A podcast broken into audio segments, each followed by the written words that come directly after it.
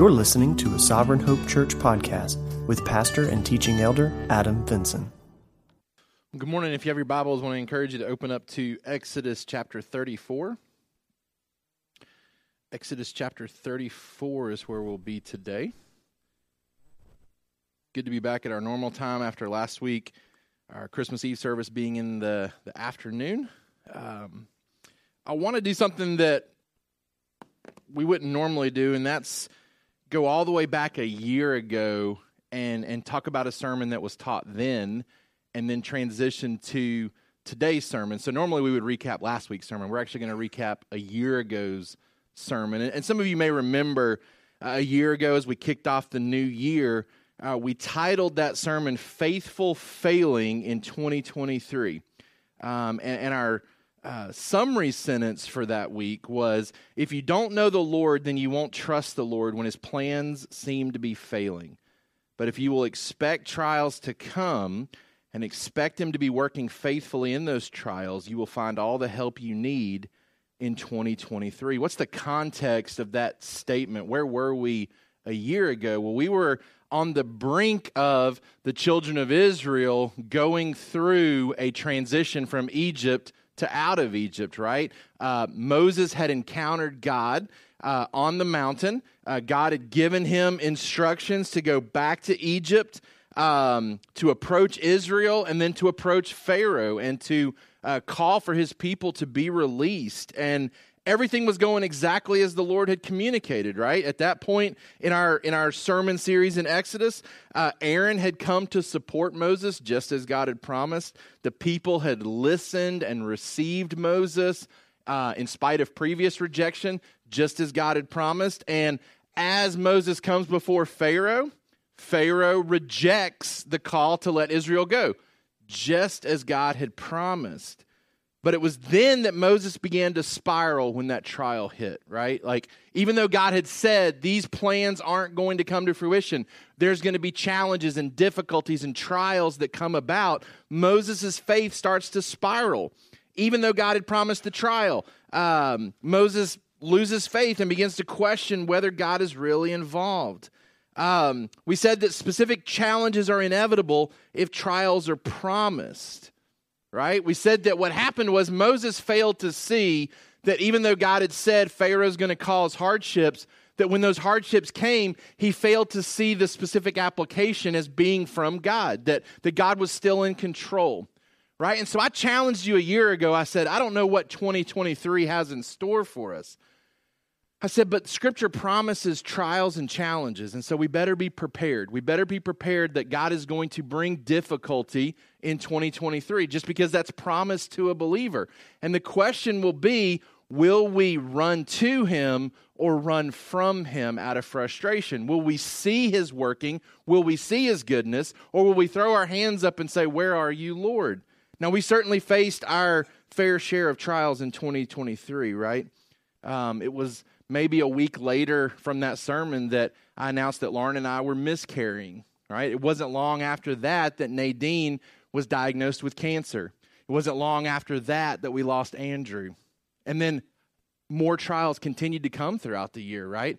Family members who passed away, further cancer diagnoses, job insecurities, um, health challenges, all kinds of things that continued to spring up in 2023 just as the Lord promised, right? Did God promise miscarriages and cancer diagnosis and, and early deaths? No.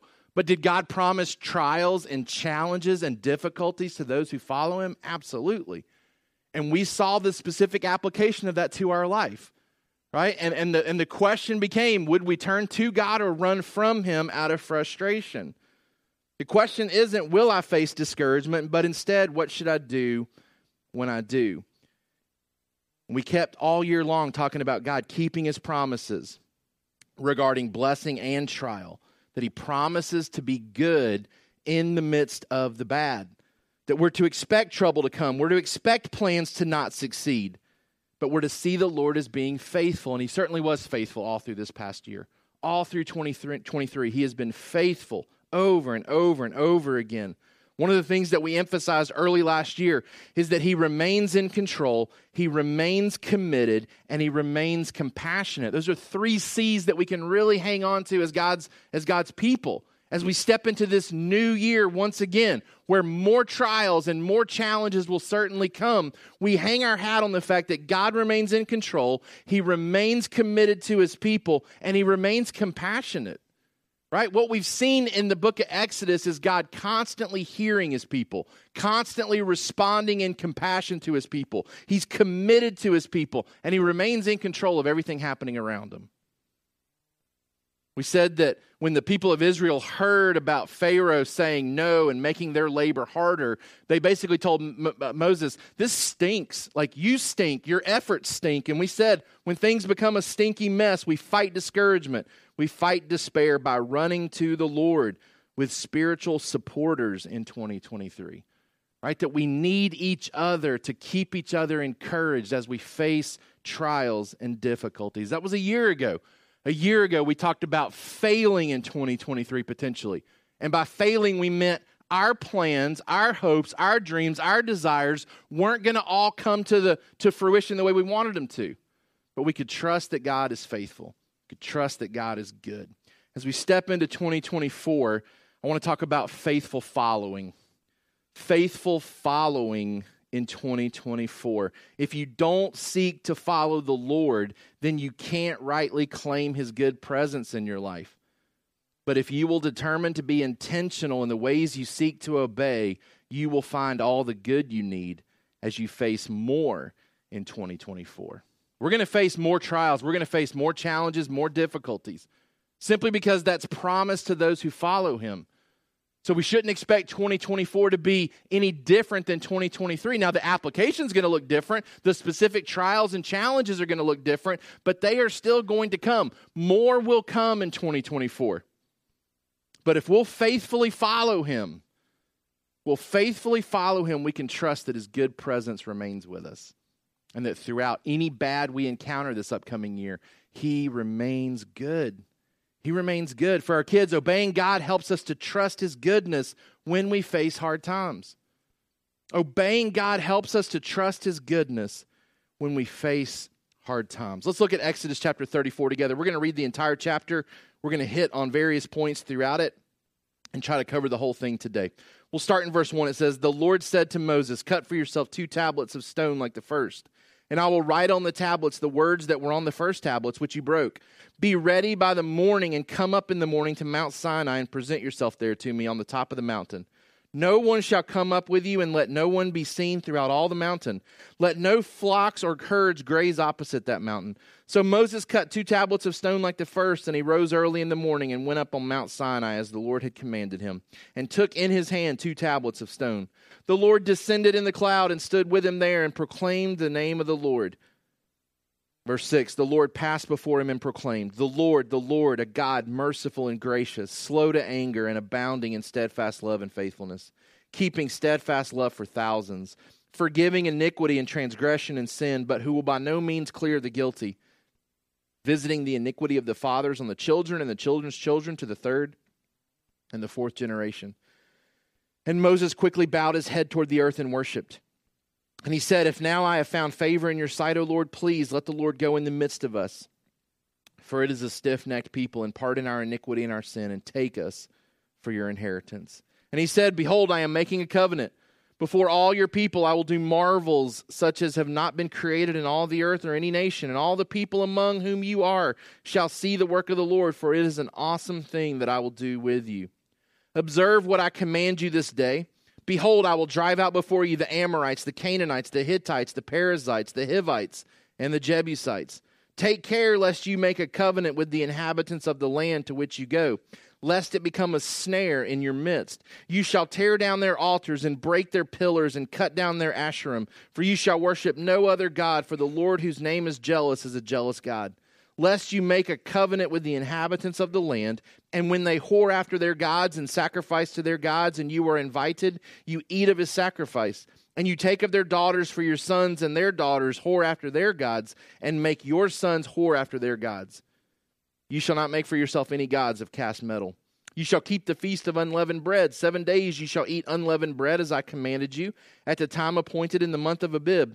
For in the month of Abib you came out from Egypt. All that open the womb are mine, all your male livestock, the firstborn of cow and sheep, the firstborn of a donkey you shall redeem with a lamb. Or if you will not redeem it, you shall break its neck. All the firstborn of your sons you shall redeem and none shall appear before me empty handed. Six days you shall work, but on the seventh day you shall rest. In plowing time and in harvest you shall rest. You shall observe the feast of weeks, the first fruits of wheat harvest, and the feast of ingatherings at year's end. Three times in the year shall all your males appear before the Lord God, the God of Israel. For I will cast out nations before you and enlarge your borders. No one shall covet your land when you go up to appear before the Lord your God three times in the year. You shall not offer the blood of my sacrifice with anything leavened, or let the sacrifice of the feast of the Passover remain until the morning. The best of the first fruits of your ground you shall bring to the house of the Lord your God. You shall not boil a young goat in its mother's milk.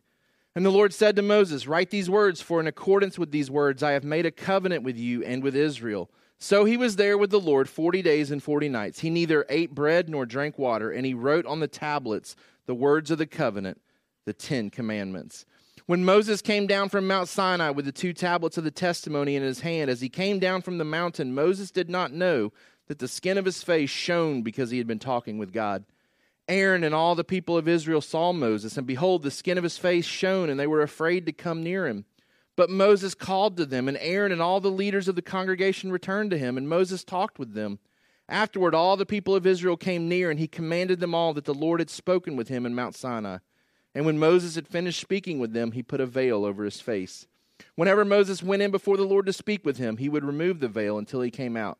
And when he came out and told the people of Israel what he was commanded, the people of Israel would see the face of, the face of Moses, that the skin of Moses' face was shining, and Moses would put the veil over his face again until he went in to speak with him. Following the Lord into 2024. Questions that have been asked prior to this passage. There's this uncertainty that's trying to be clarified in the minds of the people.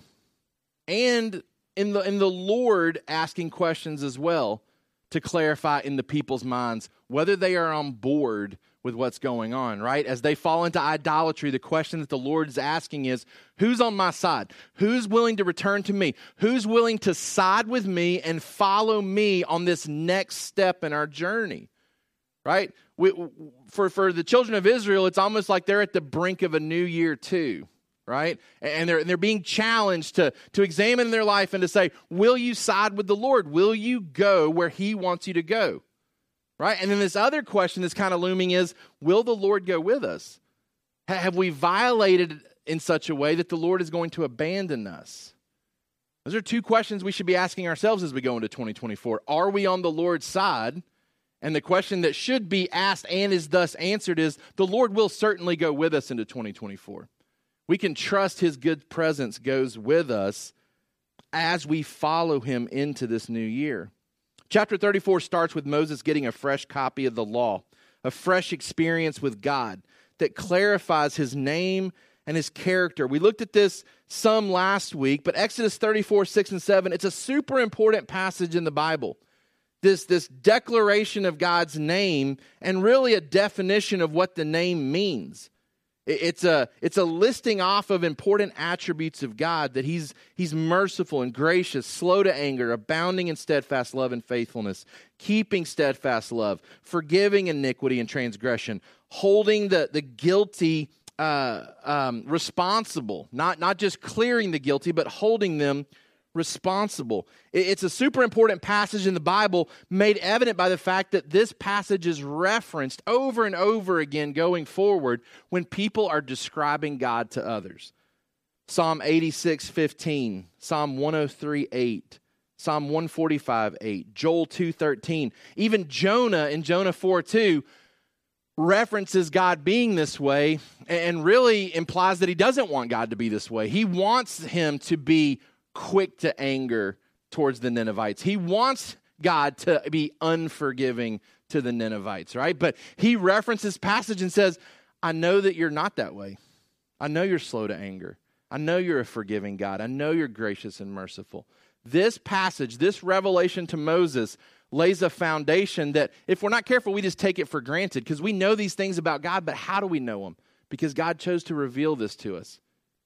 Thousands and thousands of years ago, He reveals this passage, and it's a super important passage because it eliminates uh, us approaching God like uh, the characters in The Wizard of Oz would approach the wizard, right? Think about when, when Dorothy and her band of followers come to the Emerald City. They need help, right? They need good help from a, from a sovereign. They need somebody who can be controlling and can be helpful. And they come appealing to this wizard and they don't know who he is. They don't know whether he's good or bad. They don't know whether they should be fearful of him, right? They, they, don't, they don't know anything about him.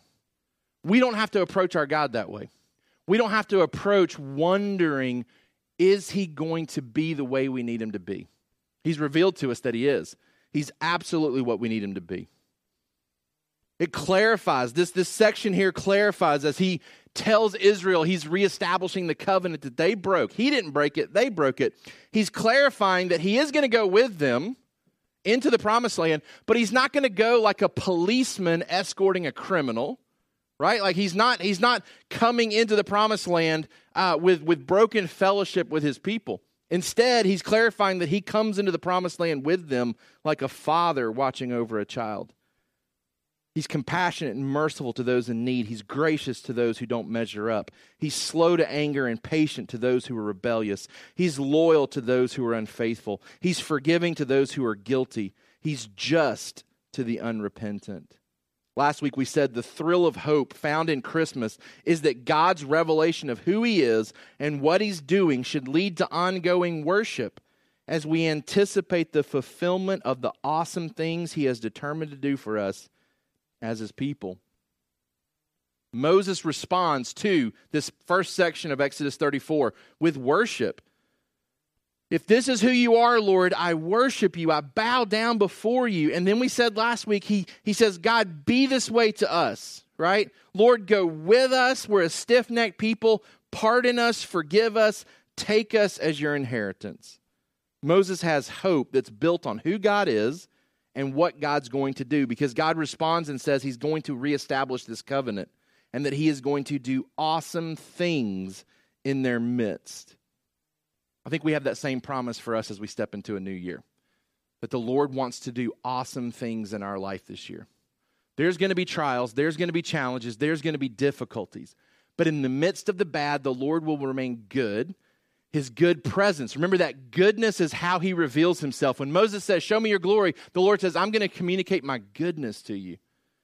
The Lord goes into 2024 in a good way with us, with plans for awesome things.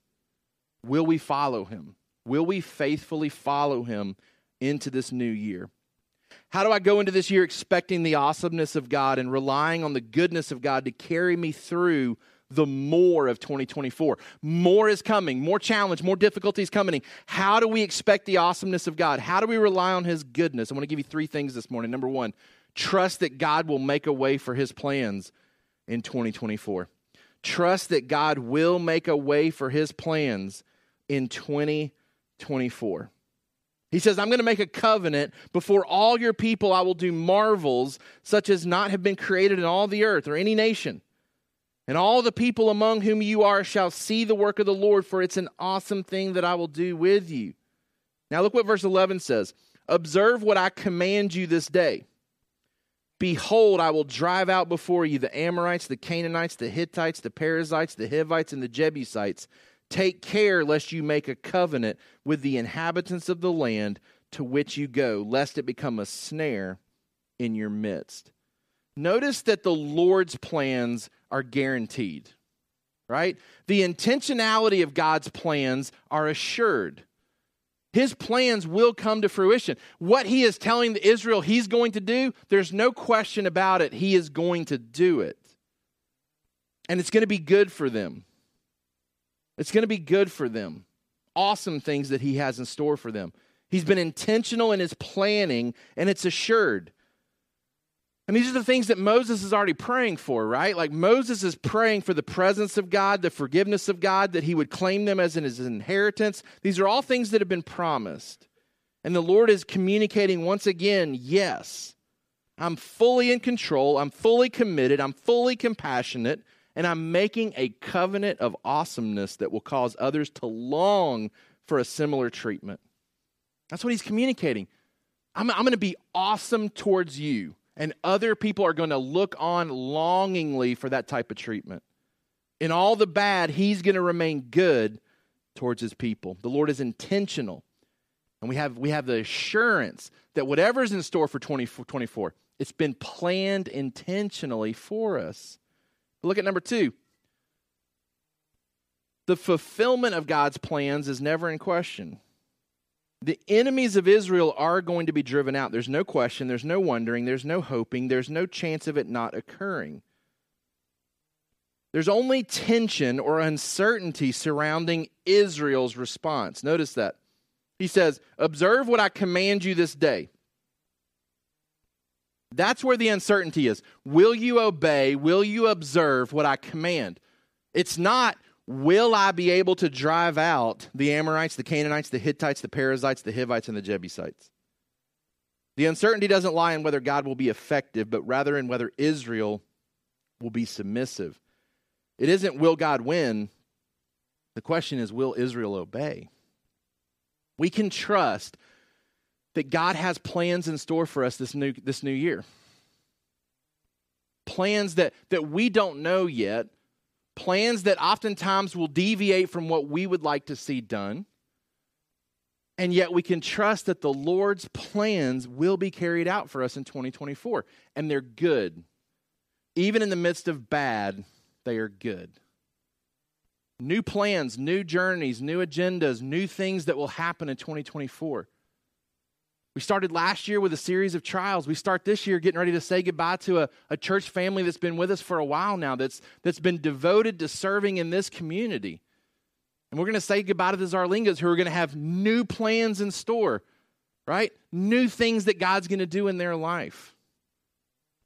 But God has all kinds of plans in store for all of us. New things that are coming in 2024. And we can trust that they're going to come to fruition exactly how He wants them to exactly how he wants them to. There's no question that he is going to drive these people out. The question is, are you going to follow me as I carry out my plans? Are you going to follow me? We can trust that God will make a way for his plans in 2024. Nothing that he wants to do won't be accomplished this year. Number two, the responsibility then comes to us to take care that you don't work against those plans in 2024.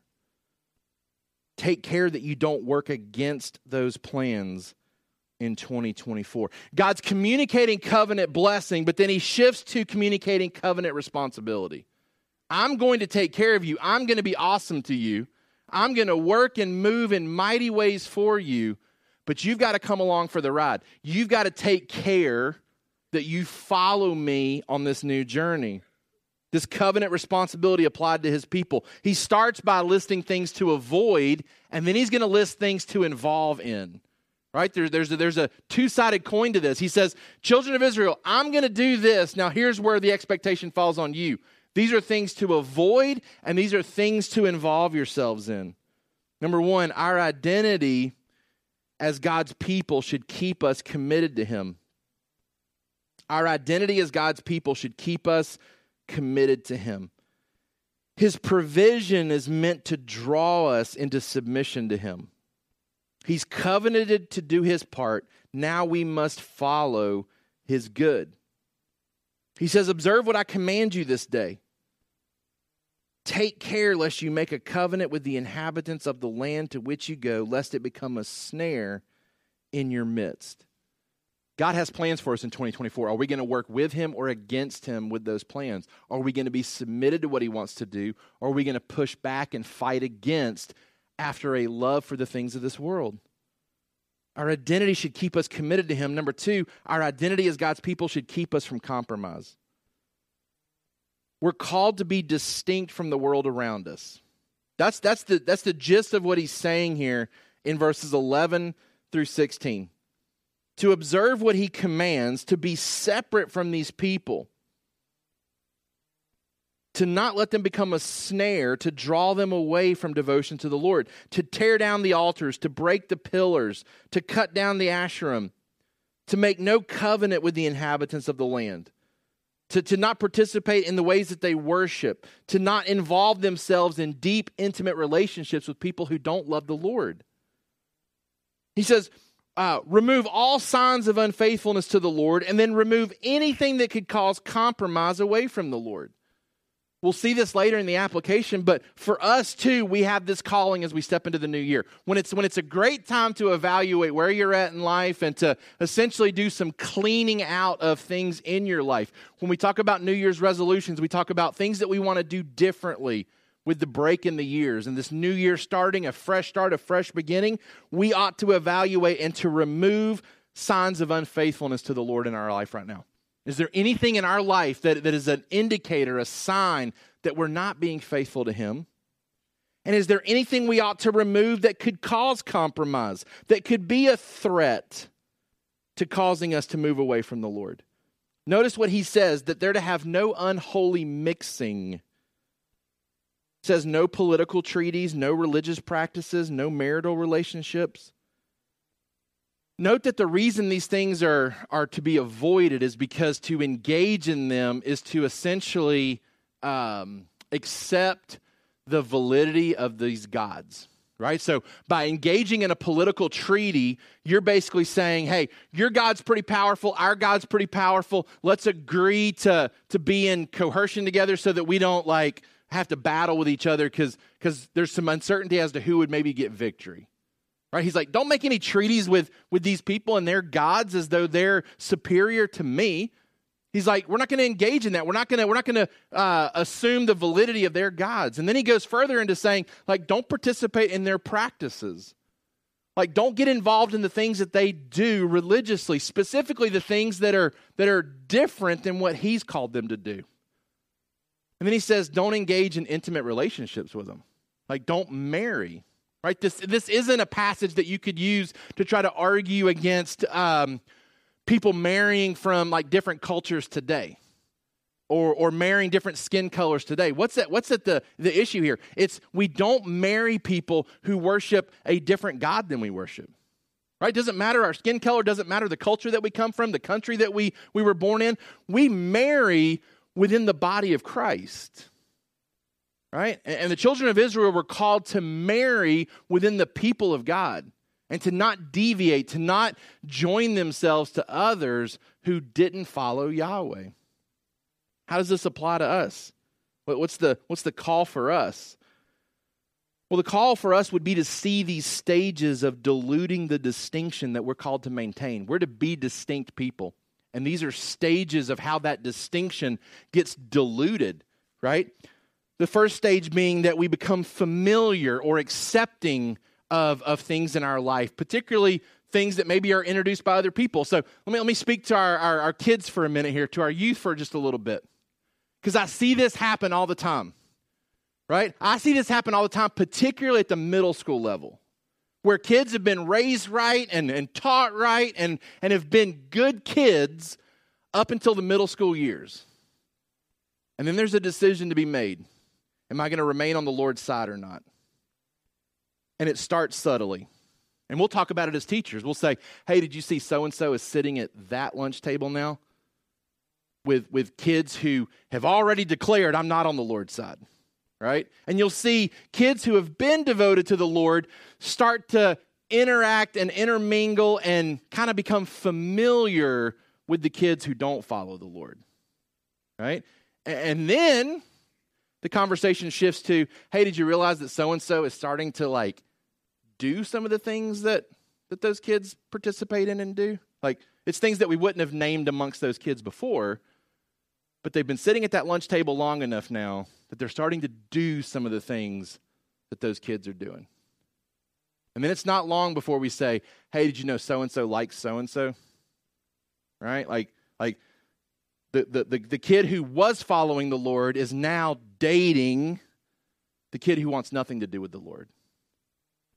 For our students, like this is the stage of delusion that happens today in your school, at your lunch tables. The Lord would give us the same calling.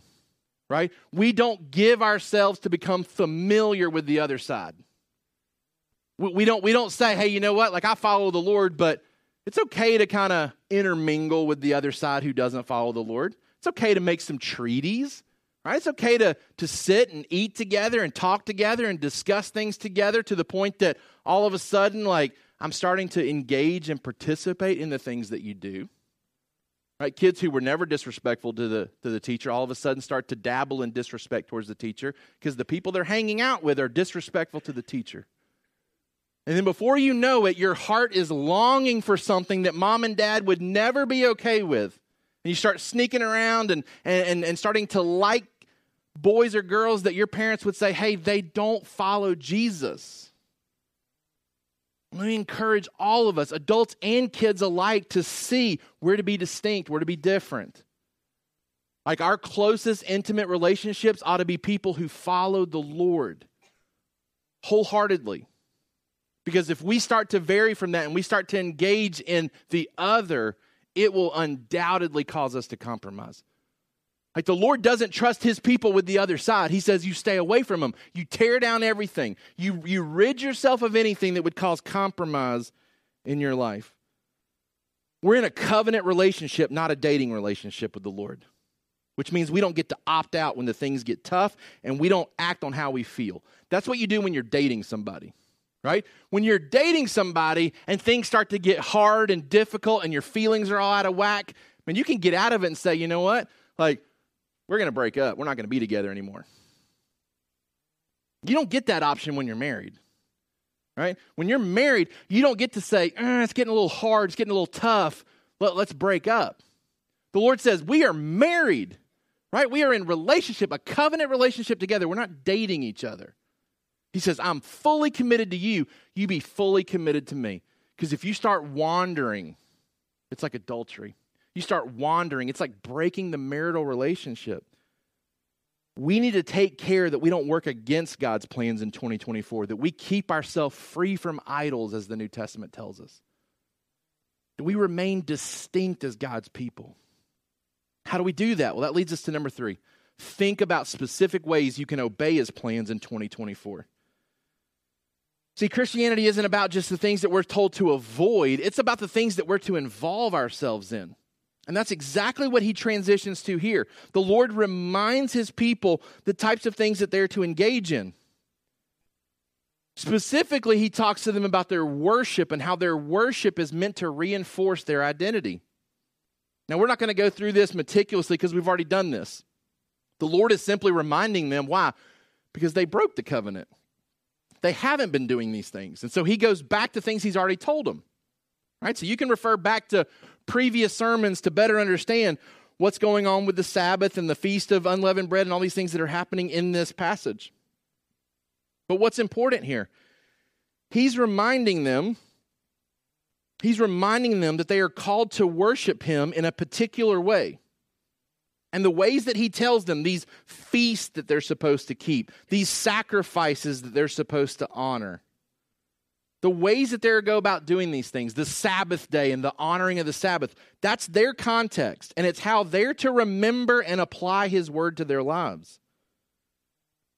Now, think about this. If you're sitting in this uh, setting with Moses and he's communicating what God said, right? And God says, hey, we got to do this feast and this feast and that feast and this Sabbath and that Sabbath, and, and this is how we're going to worship him if that conversation was happening in today's day and age, you know what you would need to do? You would need to get your cell phone out. You need to pull your calendar up and say, hey, we got to prioritize these things, right? Like, this is how we worship the Lord in this context. We got to put these things on the calendar. Why? Otherwise, other things will fill it up.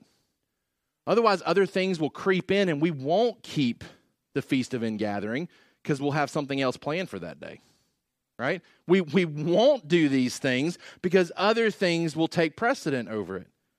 He says, You've got to see that to remember, to apply, and to stay faithful, this is how it looks to worship in the context of the Old Testament, Israel. How does that apply to us? Well, I'd say that we have to do the same thing. We have to be intentional to think through how are we going to worship and serve God this year in our context? How are we going to worship and serve God this year in our context? Are we going to give you a list of feasts and gatherings to keep? No, because those have been fulfilled in Jesus. Right? So we don't have to keep those things anymore. Christ came and fulfilled them. But we can't discount what Hebrews 10 23 through 25 tells us, right? New Testament passage, New Testament context, the context that we live in today. What does it say? It says, Let us hold fast the confession of our hope without wavering, for he who promises faithful. And let us consider how to stir up one another to love and good works, not neglecting to meet together, as is the habit of some, but encouraging one another, and all the more as you see the day drawing near. My question is Will we worship faithfully here at this church this year? Will we immerse ourselves in the culture of this church and the structures set up to remember and apply His word in our lives? Will we prioritize our calendars in a similar way? Like, you guys know when we worship in this local church context, right? You know when we seek to obey Hebrews 10 by gathering. We gather on Sunday mornings. We gather every fifth or every sixth Sunday for the Lord's Supper, right? We teach five sermons, and then on the sixth, we have Application Sunday. The Lord's Supper is the closest thing to these feasts and gatherings that are talked about. And the Lord's Supper is super important for us to engage in in believers because it's specifically told to us we should do it until the Lord comes back. What if, what if you just went into 2024 and you looked at your calendar and said, we can't, we, we can't miss application Sundays because that's when we take the Lord's Supper at Sovereign Hope. There's other churches that take it every Sunday, right? There, there's freedom in how frequently it's taken. We take it on application Sundays because we feel like it gives us the best opportunity to prioritize the meaning behind it. It doesn't become so common that we lose the significance of it. It becomes a point for us to stop and to pause and to say, we're doers of the word, not hearers only. What would it look like if you just simply prioritize this year? Man, we got to be there on application Sundays to partake of the Lord's Supper. Our C groups are every first Wednesday of the month. What would it look like if you if you walled those off and said, "I got to gather with the people of Sovereign Hope in a smaller setting where we get around God's word and we begin to study and apply it together." D groups follow the Wednesdays after that. Right? It's, it's not a legalistic thing where we say, hey, you better come to all of these things or, or man, you're not following the Lord in 2024, right? That's not what I'm saying. What I am telling you is that the Lord says one of the best ways to avoid compromising with the people that you're about to invade their land is to stay as close to me as possible, to worship me faithfully and regularly, to not let other things creep in and steal you away from me. Hebrews 10 23 through 25 commands us to gather regularly.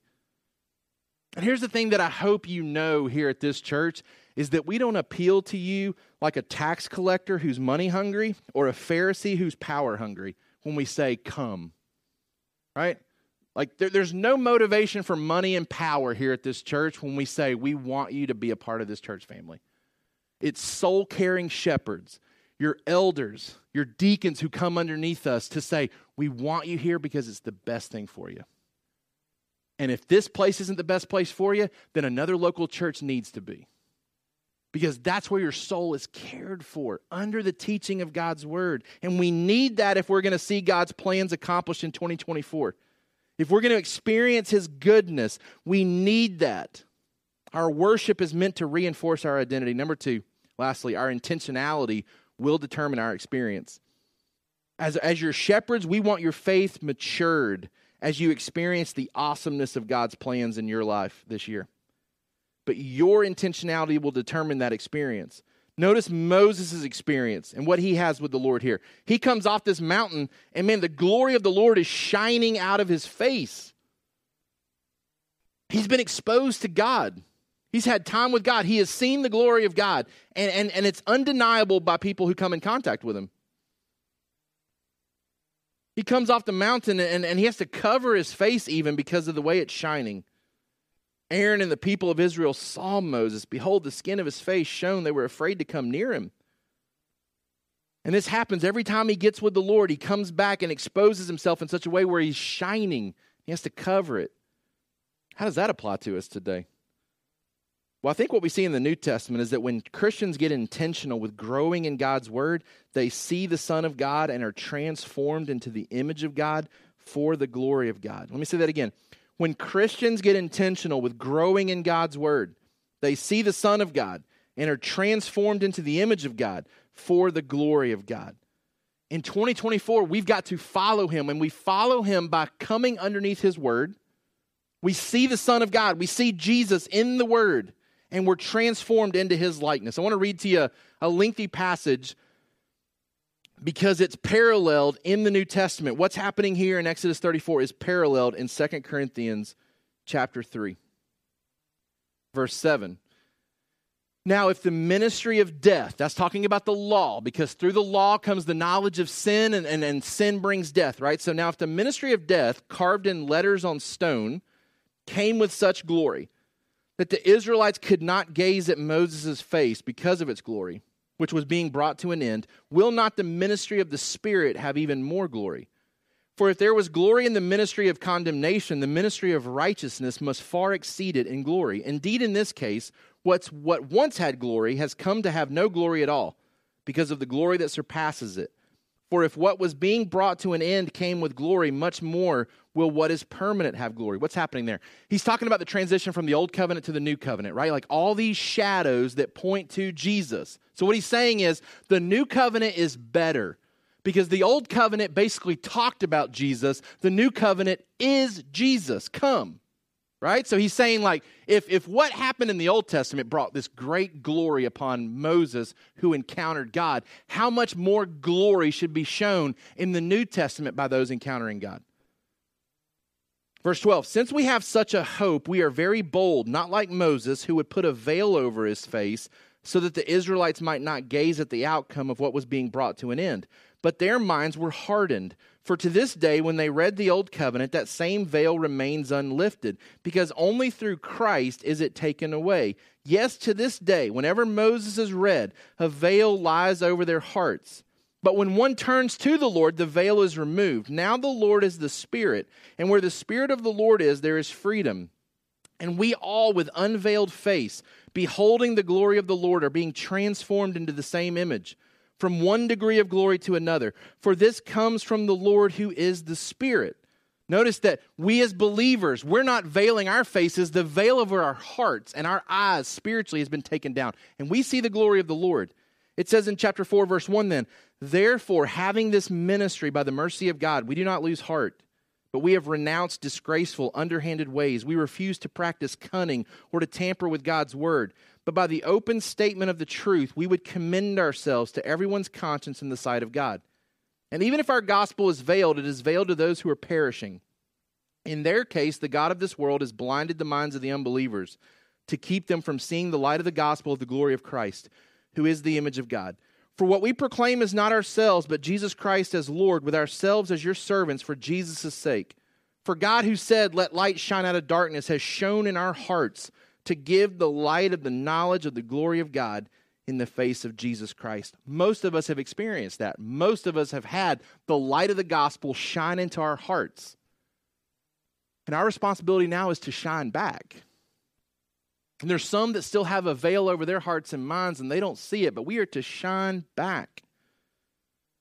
Verse 7 We have this treasure in jars of clay to show that the surpassing power belongs to God and not to us. We are afflicted in every way, but not crushed, perplexed, but not driven to despair, persecuted, but not forsaken, struck down, but not destroyed, always carrying in the body the death of Jesus, so that the life of Jesus may also be manifested in our bodies. Some of us are going to feel this way in 2024, right? We're going to be crushed, uh, or sorry, we're going to be afflicted we're going to be perplexed. We're going to be persecuted. We're going to be struck down. But we don't have to be driven to despair. We don't have to be feeling like we're forsaken. We don't have to be destroyed. We can, we can, we can carry the body, the death of Jesus with us so that the life of Jesus may always be manifested in our bodies. Verse 11 For we who live are always being, overth- or being given over to the death for Jesus' sake, so that the life of Jesus also may be manifested in our mortal flesh. So death is at work in us, but life in you. Right? we go through some of these things to show the glory of Jesus when we keep turning to Him and others see us turning to Him in the midst of challenges. Since we have the same spirit of faith according to what has been written, I believed and so spoke. We also believe and so we also speak, knowing that He who raised the Lord Jesus will also us raise with Jesus and bring us with you into His presence. For it is all for your sake, so that as grace extends to more and more people, it may increase thanksgiving to the glory of God, so we don't lose heart. Though our outer self is wasting away, our inner self is being renewed day by day. For this light, momentary affliction is preparing us for an eternal weight of glory beyond all comparison. As we look not to the things that are seen, but to the things that are unseen. For the things that are seen are transient, but the things that are unseen are eternal. Man, we need, we need to see the glory of God so that we can bear through these things that are coming so that we can conquer these things that come into our life, so that we can show the glory of God as others look and see what 2024 might look like for us, that we keep turning to Him. We keep trusting His goodness. We keep following Him. We don't compromise. We don't yield ourselves to the things of this world, right? We spend our money differently. We spend our time differently. We spend our resources differently. We give our minds to heavenly things, not earthly things. And how intentional we are with that will determine our experience in 2024. Will we see his goodness in the midst of trials and difficulties? We will if we're following him. And his plans will come to fruition in our life if we're following him. He'll, he'll drive out the Jebusites and the Hivites and the Amorites and everybody else that's in our way. He'll clear the path for his plans to be accomplished in your life. What is he asking for? He's asking that we be devoted to him in the midst of those plans. He's asking that we not compromise with the things of this world. He's asking that we intentionally worship Him. We intentionally gather. We prioritize giving ourselves because it's not just about what you need from this church, it's about what others need from you. We talk about this in our membership process. Hey, as a member now, you have a responsibility to give to others in this church. Not financially, that's a part of it, but to give of yourself, to give of yourself to stir one another up to good and uh, to love and good works right? We, we gather not just because we think we need it, we gather because other people need us. Other people need you in 2024 to gather and to worship regularly to spur them on in their own faith. Application two points. Number one, examine your rhythm of life and determine if there is any compromise or threat of compromise that needs to be removed. Examine your rhythm of life and determine if there is any compromise or threat of compromise that needs to be removed. Any treaties, any activities, any relationships that maybe need to be severed, maybe need to be broken. For our kids, maybe it's time to pick a different lunch table when you go back to school this week. Maybe you deviated from the one that you should have been at. And unless you're at that lunch table to share the gospel, you probably need to go back to the other one. I can tell you, I can I, I do lunch duty every day. And I can tell you where the Lord is and where the Lord is not. Right? So, those of you that go to my school, if you need to know which lunch tables to be sitting at, I'll be telling you. Right? I can tell you where the Lord's at and where the Lord is not. And I think you can too. I think you know. I think you know where you ought to be and where you ought not to be.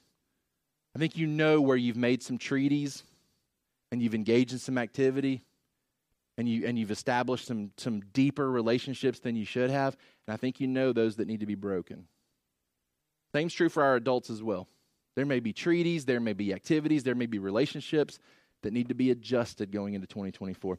Second, number two, examine your calendar. Determine how to prioritize more involvement in the worship patterns of this church. Again, not in a legalistic way. I'm not keeping tabs of, of when you're here and when you're not here across the board. As elders, we want to know that you're still here, that you're being cared and taken care of, right? But man, what if you just said, "You know what? I want to be I want to be more holy this year. I want to be more like Christ this year." That doesn't happen by accident. You don't like it's been said before, you don't drift towards holiness. What if you just looked at your calendar and said, "I want to prioritize more worship this year. I want I want to be more intentional with my worshiping activities this year." Not just because I need it, but because other people need me involved in their life too. Examine your calendar, determine how to prioritize more involvement. If you don't seek to follow the Lord, then you can't rightly claim his good presence in your life. But if you'll determine to be intentional in the ways you seek to obey, you will find all the good you need as you face more in 2024. Let's pray together. God, we love you. Lord, we thank you for everything that you carried us through this past year. Lord, we had trials and difficulties and challenges that we could have never dreamed of one year ago today. But Lord, you were good and you were faithful and you showed that you were in control. You showed that you were committed to us. And Lord, you poured out your compassion over and over and over again. Lord, we're asking for the same as we go into 2024. We know more is coming. We know more challenge, more trial, more difficulty is coming. But God, you communicated to Moses, I go with my people, and you communicated that you are good. And so, God, we, we approach this new year confidently, knowing that you go with us and that you are good. Lord, help us to go with you. Lord, help us to be on your side, to side with you, to follow you. Lord, help us to not compromise. Lord, help us to, to rid ourselves of things that would cause us to stray from you. And Lord, give us a desire to worship you, to worship you with our whole heart, mind, soul, and strength, to give ourselves to each other, to spur one another up to love and good works.